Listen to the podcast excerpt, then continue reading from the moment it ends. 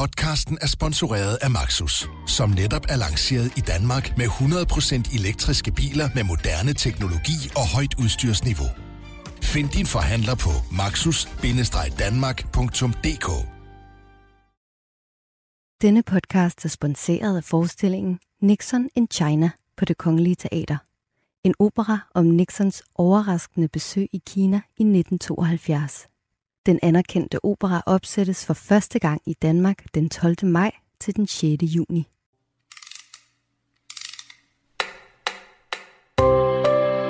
Emma Gad for evigt. En podcast fra Berlingske.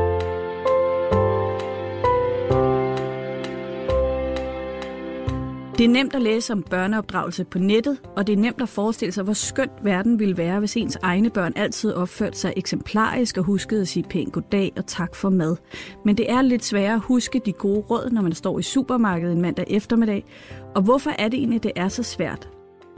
Det er det blandt andet, fordi vi står i en brydningstid, hvor alt det her med opdragelse er lidt under forandring.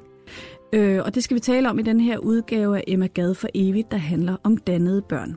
Vi kommer blandt andet omkring, hvordan man håndterer sin egen vrede i en tid, hvor vi har hørt, at man ikke må skælde for meget ud på børn, og hvordan opdrager man egentlig en datter, der for længst har holdt op med at være et lille barn. I studiet har vi Sofie Mønster, som er vores gæst udefra. Du er forfatter, og så er du initiativtager til det site, der hedder Nordic Parenting, der har mange små og gode råd øh, til øh, moderne forældre. Og så er du formand for regeringens opdragelsespanel. Velkommen til. Tak skal du have.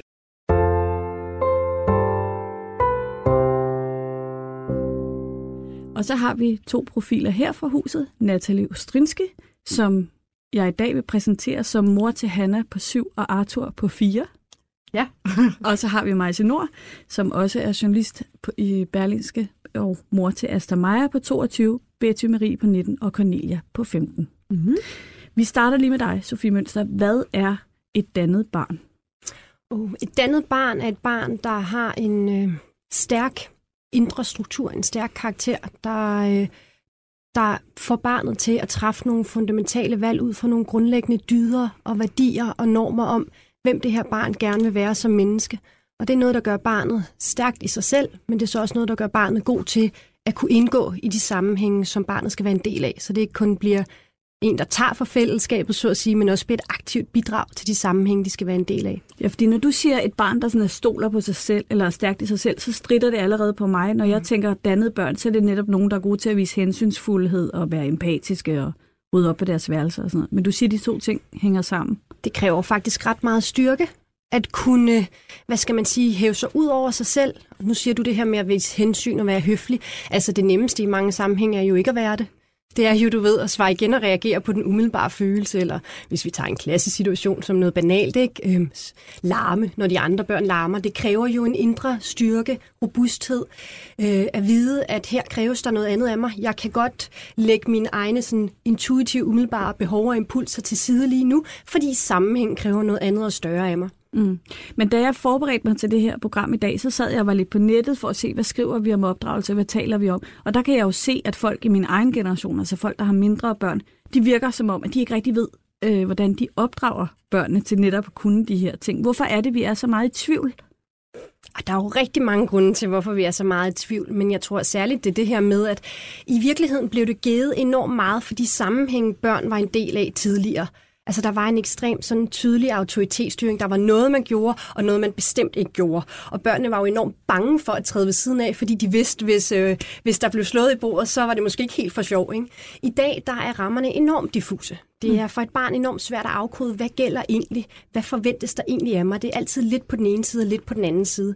Og i sådan et samfund, hvor tingene er meget mere uklare, der stilles der jo nogle helt andre krav til os som forældre, fordi det vi forsøger, det er så at bryde med den der meget klare autoritetsstyring, men så stadigvæk på en eller anden måde at skabe en tydelighed, samtidig med at trygheden bevares. Og det er faktisk en rigtig svær balance, tror jeg. Men er tydeligheden ikke netop forsvundet, fordi vi ikke banker i bordet? Er vi ikke selv med til at skabe de der forvirrede børn, fordi vi er bange for at, at være for hårde ved dem?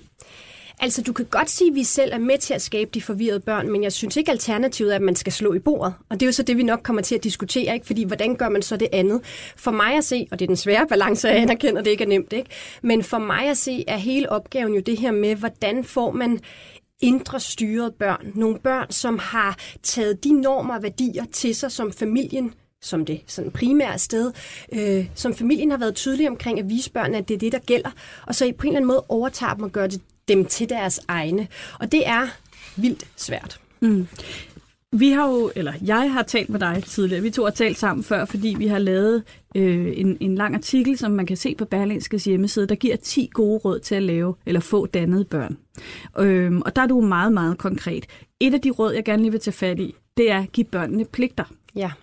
Fordi det var ikke bare dig, men også flere andre eksperter, jeg har talt med, gør meget ud af, at det er vigtigt, at børnene hjælper til og har nogle opgaver. Mm. Hvorfor er det, det er så vigtigt? Fordi det er en meget konkret måde at gøre børnene til en del af familiens fællesskab på. Og vise dem, at det her fællesskab, det fungerer faktisk kun, fordi alle kommer med det, de nu kan. Hvad det så end er. Og det er nemlig ned i helt sådan noget banalt noget, så hver eneste gang vi køber ind, hvis vi tager det helt lille barn, jamen så vender det barn sig til, at du ved, alle er med til at bære nogle af varerne med ud til cyklen eller bilen. Ikke? Så bærer man lidt efter evner. Det kan godt være, at det ikke er særlig meget eller særlig tungt, det man bærer. Men barnet vender sig til gennem den tydelige struktur, at, øh, at mit bidrag gør en forskel, og på sigt hvis man så bliver ved med os, og hvad skal man sige, gøre pligterne sværere og sværere, mere og mere aldersvarende, så vil det barn jo have vendet sig til og erfaret, at jeg kan være et aktivt bidrag til familiefællesskab, så kan jeg nok også være det til de andre fællesskaber, jeg er en del af. Og på den måde bliver det enormt at være med til at udvise ansvar. Mm. Så der går en lige linje imellem den tydelige yderstruktur og hvad skal man sige, en stærk indre struktur i et barn. Mm. Jeg prøvede det faktisk af derhjemme i går på den tre år. Jeg var selv ret træt, så jeg bad ham om at bære gulerødderne op. Det er selvfølgelig også ret tungt, ikke? Det er jo. sådan en stor pose gulerødder. Og det sagde han bare nej til. hvad, hvad, hvad gør man så der? Altså... Jamen, det, det er jo sådan en situation, hvor, altså nu kommer det jo an på, hvad konsekvensen af det kan være. Har man tid til rent faktisk bare at sætte sig ned og sige, vi venter til du er klar? Altså, mm. for det vil jo være den ideelle verden, at du i virkeligheden helt roligt, og helt sådan, hvis det kan lade sig gøre, ikke? Sådan ligesom nøgteren siger, nå okay, men de guldråder skal derop, og, øh, og det er din opgave at bære dem derop, så vi sidder og venter, og så siger du til, når du er klar, så kan vi sidde her og vente og så se, hvad der sker. Ikke? Øhm, men det er jo klart, det er jo ikke altid en, en, hvis man står nede i supermarkedet, og du ved, nu skal man også nå ting og sådan noget, så det er jo en anden verden. Men jeg tror fundamentalt set, at det her med, at vi på en eller anden måde også vender os til, at når vi stiller et krav, og vender børnene til, og lever med, at du vil få den modstand mange gange, før de har vendet sig til det, så vil du have børn, der vender sig til, at når mor eller far siger noget, så mener de det. Mm. Så gælder det. Mm. Men det at tro, at noget bare gælder fra den ene dag til den anden, og du lige tester noget på din treårige, så kunne du se, at det virkede ikke. Nå, okay, så kan det godt lade være med at give dem pligter. Det er jo ikke sådan, det fungerer. Og det er jo derfor, man skal se opdragelsen meget mere som noget, der er en lang proces, hvor man hele tiden interesserer sig for, hvor er det så, jeg kan gå ind og udfordre mit barn og være med til at øge ansvarligheden, hensynsfuldheden, høfligheden, de værdier, der nu engang er vigtige for en. Altså det, jeg kunne mærke, der udfordrede mig i den situation, det var, at alle de andre kiggede på ja. mig nede i supermarkedet. Det er også træls. Ja. og de tænkte, nej, var det en dårlig mor, og sådan noget. Og så, ja. og så endte det med, at vi ret hurtigt, jeg ligesom fik glattet. Fint nok, jeg tager den bare og ja. lige bag ryggen. men, men siger du, at den skal man bare blive i? Altså skal være ligeglad med, hvad, hvad folk tænker?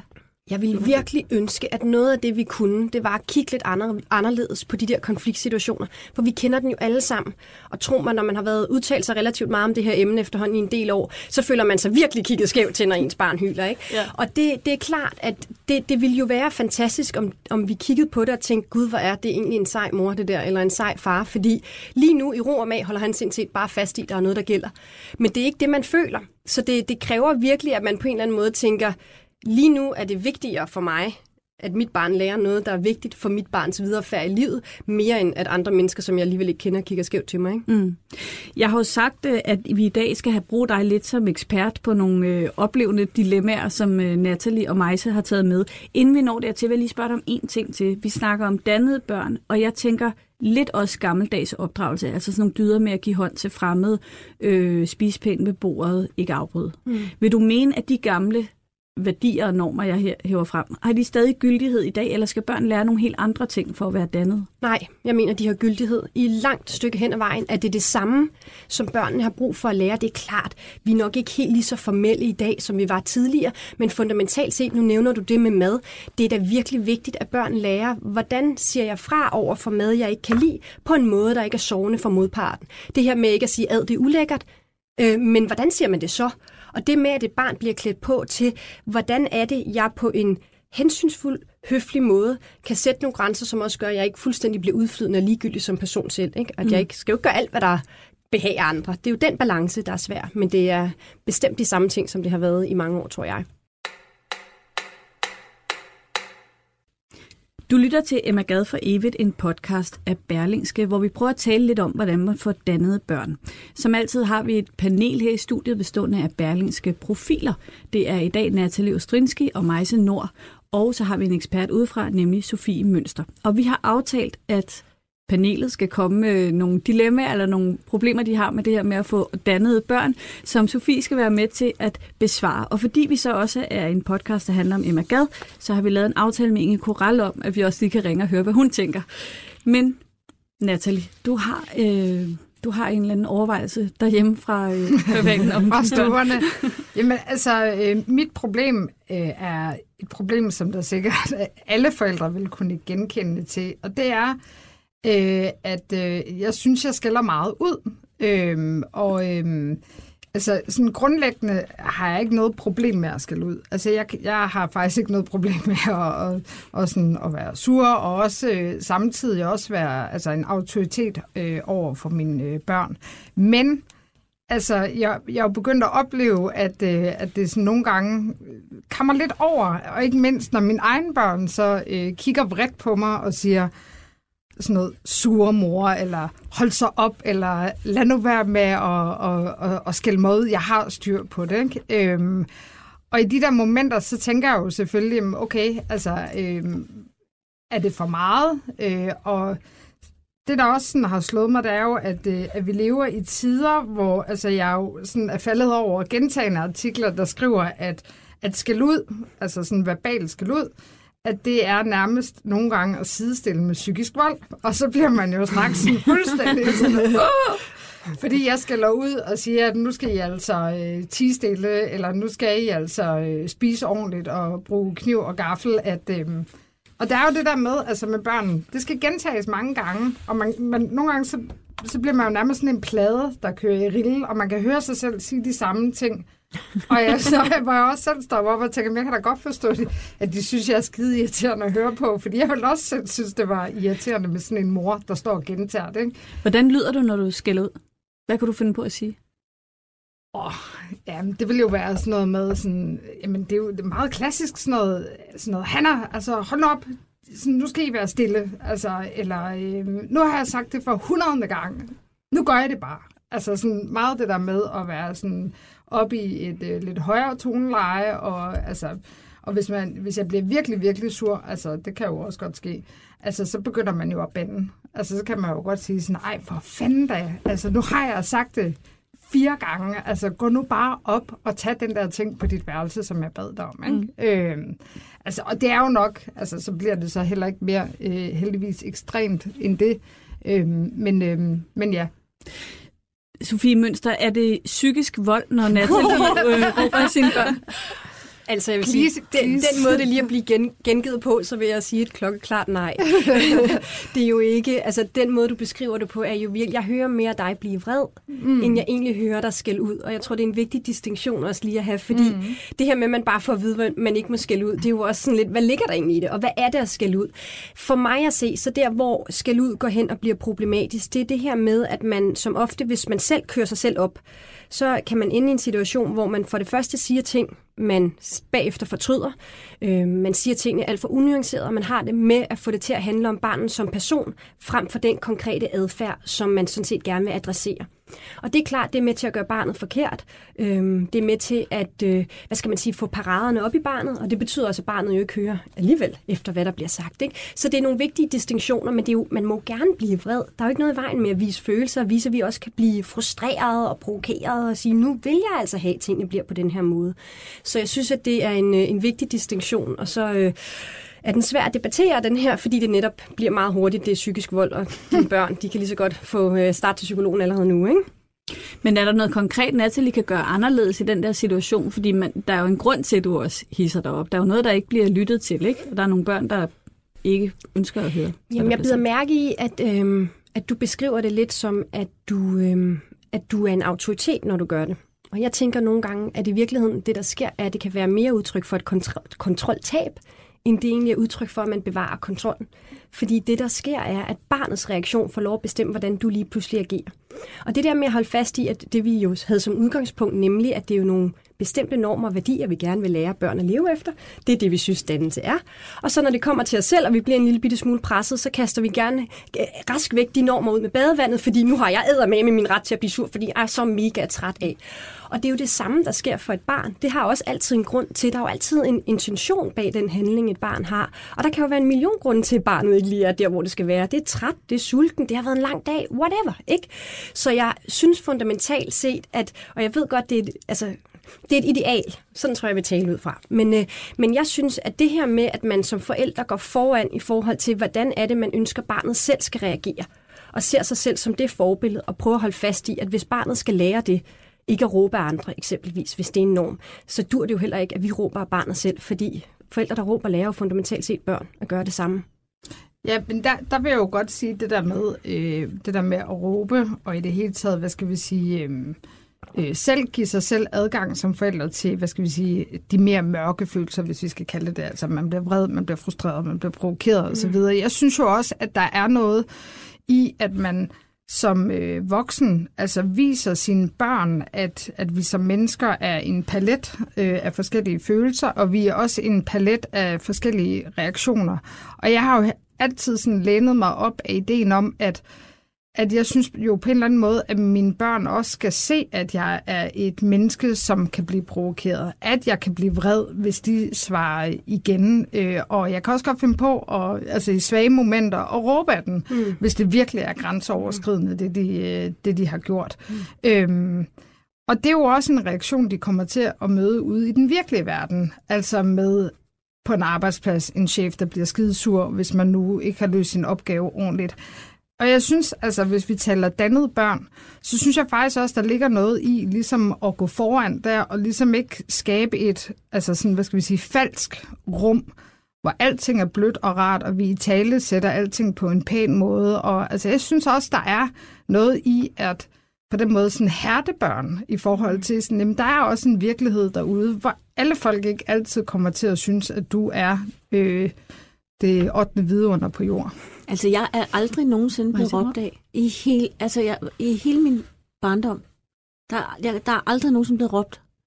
Og det gør, at hvis der er nogen, der råber af mig i dag, så bliver jeg simpelthen så forskrækket. Jeg er slet, uh. jeg er slet, slet ikke vant til det. Altså, øh, det er, fuldst, det er hver gang helt nyt for mig. Jeg er helt, jeg er helt uforberedt på, hvad man gør. Føler du, du skulle have været mere hærdet hjemmefra?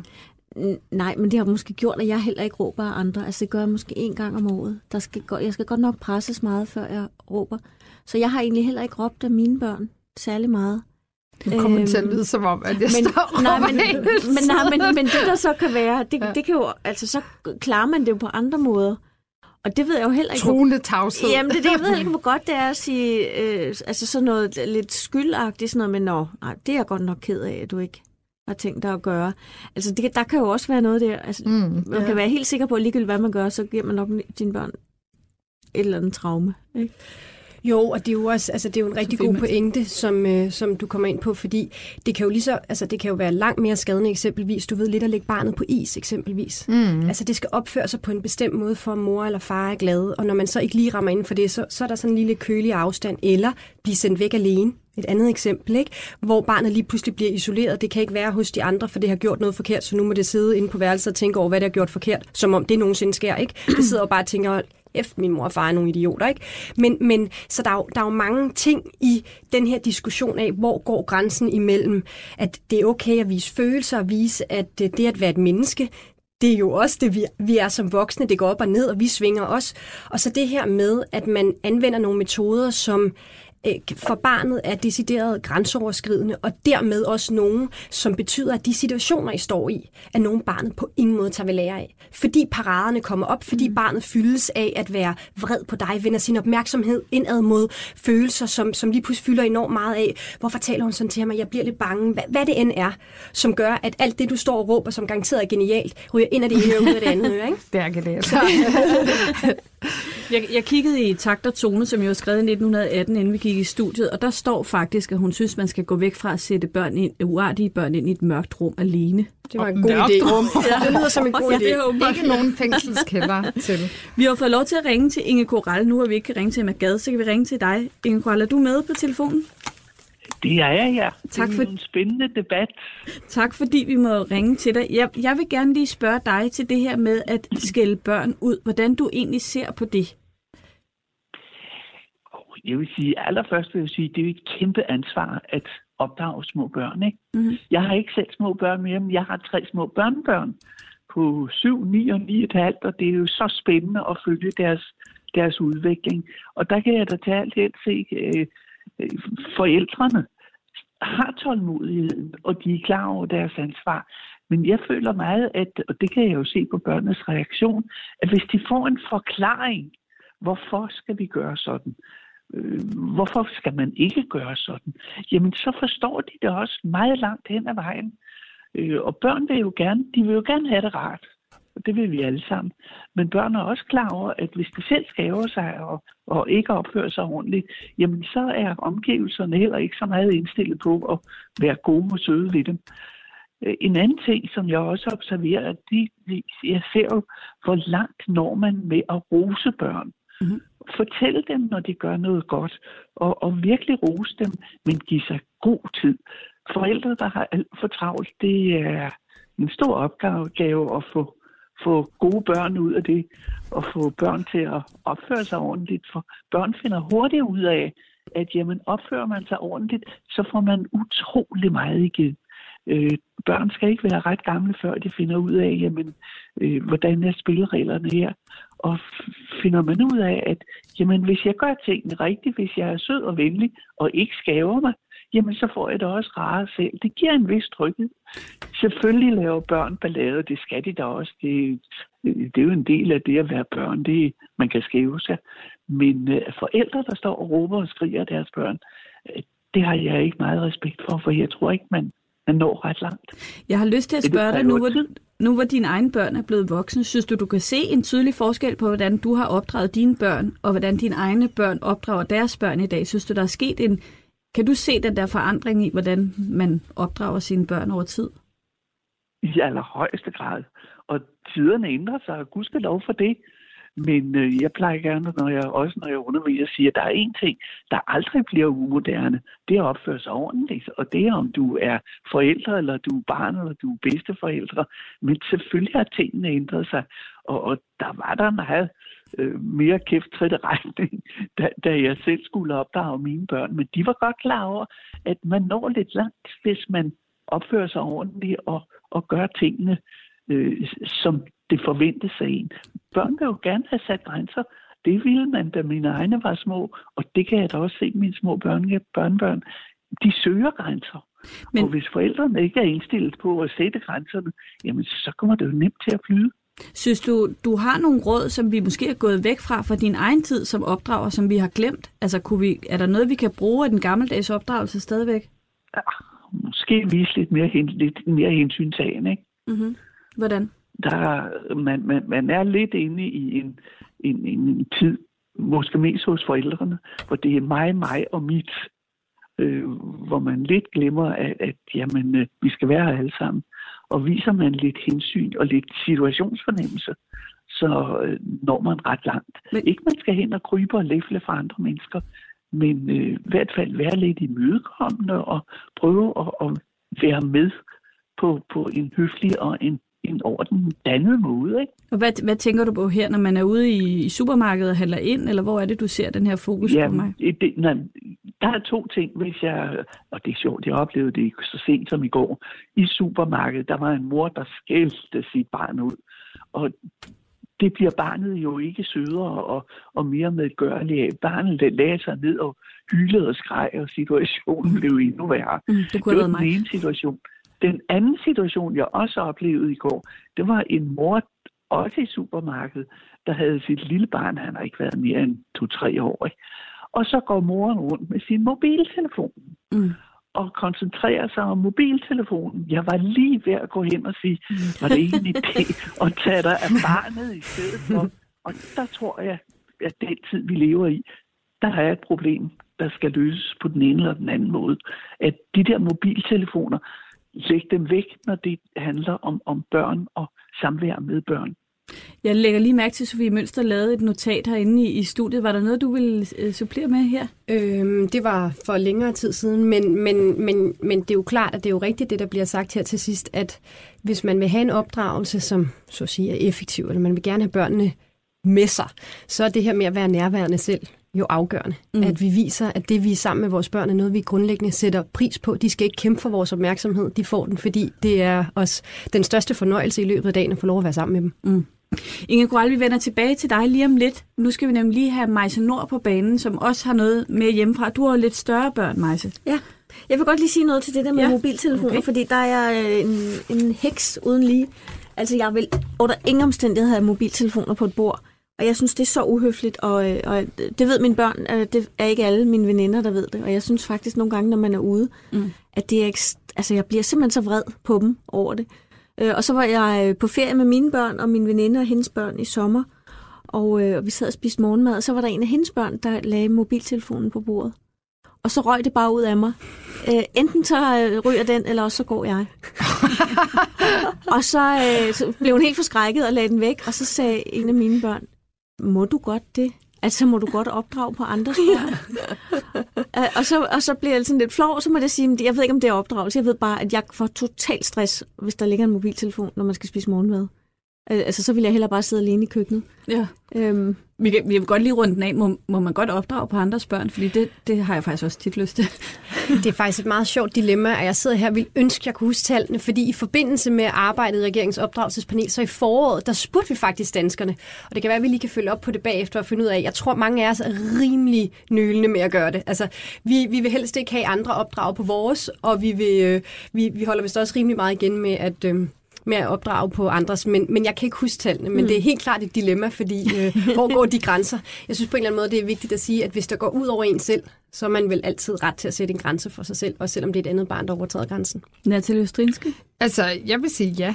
Altså, jeg synes, man skal opdrage på andre menneskers børn. Selvfølgelig ikke øh, altså sådan fuldstændig random og i nogle situationer, hvor det kører sig til, men jeg har selv den regel, at når, altså, når, øh, når der kommer andre børn ind i mit hjem, altså, så er det ligesom altså, vores regler, der gælder. Forstået på den måde, at øh, altså, så er det jo ligesom vores hjem. Så bare fordi, at der kommer øh, et barn, som er vant til, at hjemme hos dem må man godt hoppe i sengen, for eksempel. Øh, jamen, så har jeg jo sagt, jamen det er fint nok, at øh, I gerne må det hjemme hos dig, men det må I ikke her. Så er der nogle andre ting, I må her. Øh, og på samme måde, altså hvis man sidder ved bordet, øh, altså at jamen der er vi ligesom et fællesskab, og det samme, når man, øh, altså, når der kommer venner øh, på besøg, og der ligesom så er fire børn, som alle sammen skal have flødeboller, eller hvad der nu kunne være, jamen så, så er det da sådan en, øh, altså så får de jo ligesom en kollektiv besked, øh, som enten jeg eller min mand, eller en af de andre voksne for den sags skyld. Og så er det jo en fælles opdragelse. Og jeg synes også, Altså det der med at ligesom øh, sige til børn, altså det kan jeg jo også nogle gange, når jeg henter min datter over i, øh, i SFO'en, og så, så er der nogle børn, som er i gang med et eller andet, og de diskuterer et eller andet, og hvis de sådan lidt henvender sig til en, jamen så altså, giver man da også sin øh, mening til kender og siger, prøv nej, det er da nok ikke en god idé, I render ud nu, når jeg har hørt SFO-pædagogen lige stå og sige, at I skulle være indenfor. Mm. Altså, Øh, og jeg synes da, at, at jeg... Råber Anna, du til dem? Så råber jeg til dem. skældt ud, ja, Og skælder dem ud med brede. Nej, øh, fordi jeg faktisk synes, at en af de ting, der lidt er rådet, det er faktisk den der kollektiv opdragelse i det offentlige rum. Altså, at vi alle sammen til stede, og at øh, altså, vi skal alle sammen kunne være her. Mm. Og jeg synes, det er helt fint. Mm. Altså, jeg har en datter, jeg har fået i udlandet, og der lagde jeg mærke til, øh, det var i USA, at folk faktisk meget kommenterede på hendes opdragelse over for hende, i stedet for at sige det til mig. Mm. Nu må du lige vente i den der kø til rusjebanen. Og da vi så kom hjem til Danmark, der var den fraværende. Til gengæld så stod folk og sladrede om min datter til hinanden. Se den pige derovre, hun kan ikke vente i køen. Og der vil jeg så sige, det var enormt øh, meget mere befriende, når de sagde det til barnet. Mm. Øh, så har vi ikke udskiftet lidt det der med at opdrage på hinandens, måske med at stå og bag... Altså hvis det er det, vi har udtalt, øh, Øh, udskiftet det med, at det er jo i hvert fald ikke bedre, vel? Altså prøv at høre, udgangspunktet er jo for vores diskussion, det er jo, der er fundamentalt set en berøringsangst. op, og berøringsangst over for at opdrage. Og det er klart, i og med at vi også er berøringsangste over for at opdrage vores egne børn, så bliver vi jo endnu mere berøringsangste over for at, øh, for at opdrage andre menneskers børn. Når de så ødelægger sammenhæng eller er drønende irriterende, fordi de gør alt muligt, så kan vi jo sagtens godt se det, når det ikke er vores egne børn. Og så er det jo klassisk, at man øh, på den måde står og tænker, at nu kan man stå herovre i hjørnet og være kloge ikke? Mm-hmm. Øhm, Altså fundamentalt set, så kan jeg godt lide tanken om, at grundlæggende, hvis vi alle sammen havde fokus på, hvad er det for nogle fundamentale værdier, vi gerne vil sælge vores børn ud i verden med, og hvordan er det, vi i vores familiefællesskab kan lære vores børn det, så tror jeg, vi vil have nogle stærke fællesskaber, også når børnene var væk fra familiefællesskabet ude i klassen eller i, i børnehaven, fordi børnene ville have hver deres grundlæggende værdier med sig hjemmefra. Men hvad mener du med, at der er berøringsangst over for at opdrage børn? Jamen det er jo den her grundlæggende med, at, at det, det er det, det, det med at holde fast i grænser, hvordan man gør det. Det at, øh, nu hørte jeg også, at Inge lige sagde før, det her med, at man skal forklare, så vil børn gerne. Altså, hvis du spørger mig, kan der også godt gå lige lovlig meget forklaring i den. Og der kan også godt gå lige lovlig mange spørgsmål i den. Altså, at, at børn på en eller anden måde, fordi vi tager børnene som mennesker alvorligt, og det er godt, børns mening har en betydning. Men det her med så stadigvæk at være fa- holde fast i, at det er den voksne, der bestemmer, at der er mange dele af især de mindre børns liv, som, som skal styres af de voksne, fordi det giver barnet den der grundlæggende forudsigelighed og tydelighed, at vi tør med ganske få ord bare sætte ord på vores forventninger. Det eksempel, du havde før med, at nu skal man have flødeboller. Den simple forventning i sådan en situation for mig at se er, venner vælger først. Og selvom mit barn ville ønske, at det skulle vælge den bedste flødebolle, have den med, med kokos på. Ikke? Mm. Altså, at, at man på en eller anden måde kan blive mere tydelig i det, men det er jo svært, fordi der bliver meget forhandling, meget snak, fordi vi ikke, så at sige, vi kører børn over, ikke? Ja. Den, øh, altså det der med, øh, at man beder sine børn om noget, nu har jeg så tre piger, og det, øh, jeg, jeg ved ikke, om det er specielt for, for piger, men når man så beder dem om noget, så kan de godt finde på at sige, hvorfor. Ja. Og så har jeg lyst til at slå dem lige oven i knolden, altså, fordi det er så så skal man til at forklare. Og nogle gange, så har jeg simpelthen, når de så har spurgt tre gange, så har jeg bare udført det. Så, så har jeg sagt, det tog mig kortere tid at gøre det selv, mm. end den snak, vi har haft om, hvorfor mm. du skal gå med hunden, eller hvad det er. Ikke? Jo. Natalie, Ja, nå, fordi det er også i forlængelse af det, du siger, øh, Sofia, som også egentlig knytter sig til mit øh, eget medbragte dilemma om det her med at skille for meget ud. Altså, fordi jeg synes jo, at Altså, at det, det omvendte scenarie er jo, at der simpelthen er gået for meget i talesættelse i den. Og jeg har det jo sådan, at når jeg skal ud og siger, jamen prøv at høre, altså, du skal rydde op. Punktum. Det, øh, altså, så, så, har det sådan, så synes jeg egentlig ikke, jeg behøver at forklare så meget mere. Og min, mine børn, altså de kommer jo også, de er også begyndt med det der, men hvorfor det? Og det ene og det andet. Og der er en sætning, jeg, jeg ofte har hørt mig selv sige jamen det er sådan lidt, fordi det ikke er en diskussionsklub. Punktum. Fordi det er mig, der bestemmer, så skal du tænke mere over det. Altså, jeg synes også, der ligger et eller andet i, at at selvfølgelig, altså, skal man ikke råbe sine børn, og jeg vil godt love højt og heldigt, at jeg forsøger at blive bedre. Øh, men der ligger jo også i, i det, der skal ud, altså sådan i bred forstand, i at jeg som forælder ret klart markerer og siger, jamen, den tager jeg. Altså, det, det, den her bold, den er på min bane halvdel, og du skal slet ikke, du er for lille til at begynde at gå ind i en vurdering af, om hvorvidt det ene og det andet og det fjerde. Det her, det skal du ikke gøre, fordi sådan er det. Altså. Jeg synes lige, vi må hænge koral på banen igen, fordi vi øh, refererer lige til dig her med, i forhold til det her med at skulle forklare, hvorfor der er en grænse. Kan der ikke blive lidt for meget forklaring i det? Altså er der ikke bare noget, der bare hedder, det skal du, fordi du skal? Jo, bestemt. Derfor, så kunne man jo sidde og diskutere fra nu af til, ja, til, til solen kommer frem igen. Men øh, en kort forklaring siger, jamen, hvorfor er det nødvendigt, at vi gør sådan? Øh, frem for at stå og råbe og skrige af dem og sige, for jo, for sådan vil jeg have det. Mm. Øh, det, det. Det skaber, i mine øjne, øh, det, det skaber en modvilje hos barnet, frem for at man siger, nu skal du høre, hvis vi gør sådan, så kommer vi så langt. Hvis vi ikke gør det, så kommer vi, går vi i stå, så kommer vi ingen steder. Mm. Jeg ved, Få at... barnet med. Undskyld. Jeg får, barn, jeg får barnet med. Ja. Majse Nord, jeg ved, du havde en historie med, øh, du har en episode med en af dine store piger, der, hvor du netop bad hende om at gøre et eller andet, som hun måske ikke var så interesseret i. Ja, fordi jeg, jeg går og tænker over, hvor, altså, hvor længe man må opdrage på sine børn. Øh, er det når til de fylder 18, eller, eller når de er flyttet hjemmefra, eller hvad? Øh, og så var der forleden dag, øh, så det ret vildt ud på min øh, 19-årige datters værelse. Og så øh, sagde jeg, ej, kan du ikke helt ærligt, kan du ikke lige rydde op? Og så sagde hun, øh, så svarede hun bare med, jeg rydder op, når Palæstina er frit. og det synes jeg var ret sjovt. Øh, og i min familie, der har det altid været sådan, at der er ting, man skal, men hvis du kan, hvis du kan komme med en sjov one-liner, så kan du godt få lov at slippe. Øhm, Fik hun så lov at slippe? Så, ja, så, og det er jo også et eller andet sted hendes øh, problem, at der, øh, jeg kan undre mig over, hvad der kan ligge på gulvet i flere uger. Øhm, dog er det overgået af min, min datters veninde, der, da hun endelig rullede op, så tænkte hun, hvad er det for en tøjbamse? Den kan jeg ikke huske. Så var det en indtørret flagermus. Ej, ej, ej, øh, så den, den tager jeg altid. Jeg tænker, okay, så slemt er det ikke hjemme hos os endnu. øh, øh, men, men jeg går og tænker over det der med, hvor der kommer også noget uværdigt i at opdrage på en, der er nærmest voksen.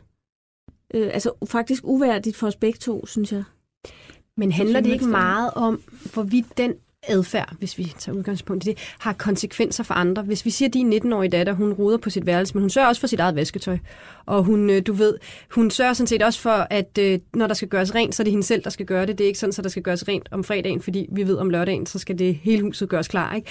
Så det, jeg synes, det handler meget om, hvorvidt øhm, opdragelsen, hvis vi kalder det, handler om, hvorvidt fællesskabet kan fungere, eller det handler om, at det nu engang hendes måde at leve sit liv på. Fordi det er jo den respekt, man må have for mm. børn. Det er, at de vælger jo deres vej i livet, og hvis mm. hendes liv er et, der er mi bunker og med meget rod, og det er sådan den måde, hun føler sig behagelig til mode, så, så det er jo sådan, hun nu engang er. Så jeg synes, balancen er, om det har konsekvenser for andre, og det synes jeg sådan set, det er i rigtig mange sammenhæng, når vi taler det her dannelse. Det er at blive bevidst om, at give børn en fundamental bevidsthed om, det jeg gør, det der er min impuls, det der er mit behov, min lyst lige nu, den kan jeg mærke, og den kan de jo mærke stærkt. Men at kunne lære at vurdere, at den også den rette for sammenhæng. Vi skal desværre til at slutte her, men jeg vil da godt lige hive fat i Inge Koral her til sidst, fordi du netop har store børn. Opdrager du egentlig stadig på dine børn? Nej, det gør jeg ikke, men altså, på den anden side vil jeg også sige, hvis der er en ting, jeg ser, der er helt galt, jamen, der kommer man langt med lidt humoristisk øh, sans og, og lidt humoristiske bemærkninger, for de er jo godt klar over det, de store, de voksne, ikke? Mm. Men øh, der, der skal man ikke gå hen og sige, det der vil jeg ikke acceptere, og det, det synes jeg ikke, du skal gøre. Men hvis man kan dreje det i en lidt humoristisk øh, retning, så man får smilet frem, jamen, øh, så er de jo godt klar over, hvad det er, man mener. Så må man godt opdrage lidt sent på dem i livet også. Ja, jeg synes, det, jamen, det, de opdager også på mig. Ja. og gudskelov for det. ja. Gudskelov for det. De kommer og siger, ah mor, nu gik du over stregen. Ja. Og, og det er da egentlig vidunderligt, for det, det betyder jo bare, at man er tæt på de, de voksne børn også. Lytter du så, så til andre. dem? Hvorfor? Lytter du til dem, når de siger det? Ændrer du øh, Ja, det gør jeg. Ja. ja, det gør jeg. Bestemt. Absolut så kommer man hen, hvor der pludselig er svigerbørn, og der har jeg en skøn oplevelse, da jeg fik min første svigerdatter. Jeg er så heldig, jeg har to pragtfulde svigerdøtre. Men da jeg fik den første, der var der en veninde, der sagde til mig, husk nu to ting. Spred armene ud og luk munden. Ja. Godt. Og med dette råd vil vi slutte denne omgang af Emma Gad for evigt, en podcast lavet af Berlingske. Du kan finde den i iTunes, på Spotify, i Radio 24 appen og på Berlingske hjemmeside. Og der kan man også finde den meget lange artikel, som Sofie Mønster er med til at øh, give gode råd i. Det er den, der hedder 10 gode råd til at få dannede børn. Tak for det.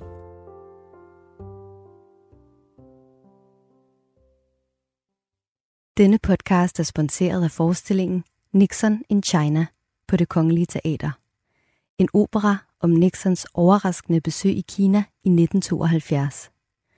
Den anerkendte opera opsættes for første gang i Danmark den 12. maj til den 6. juni.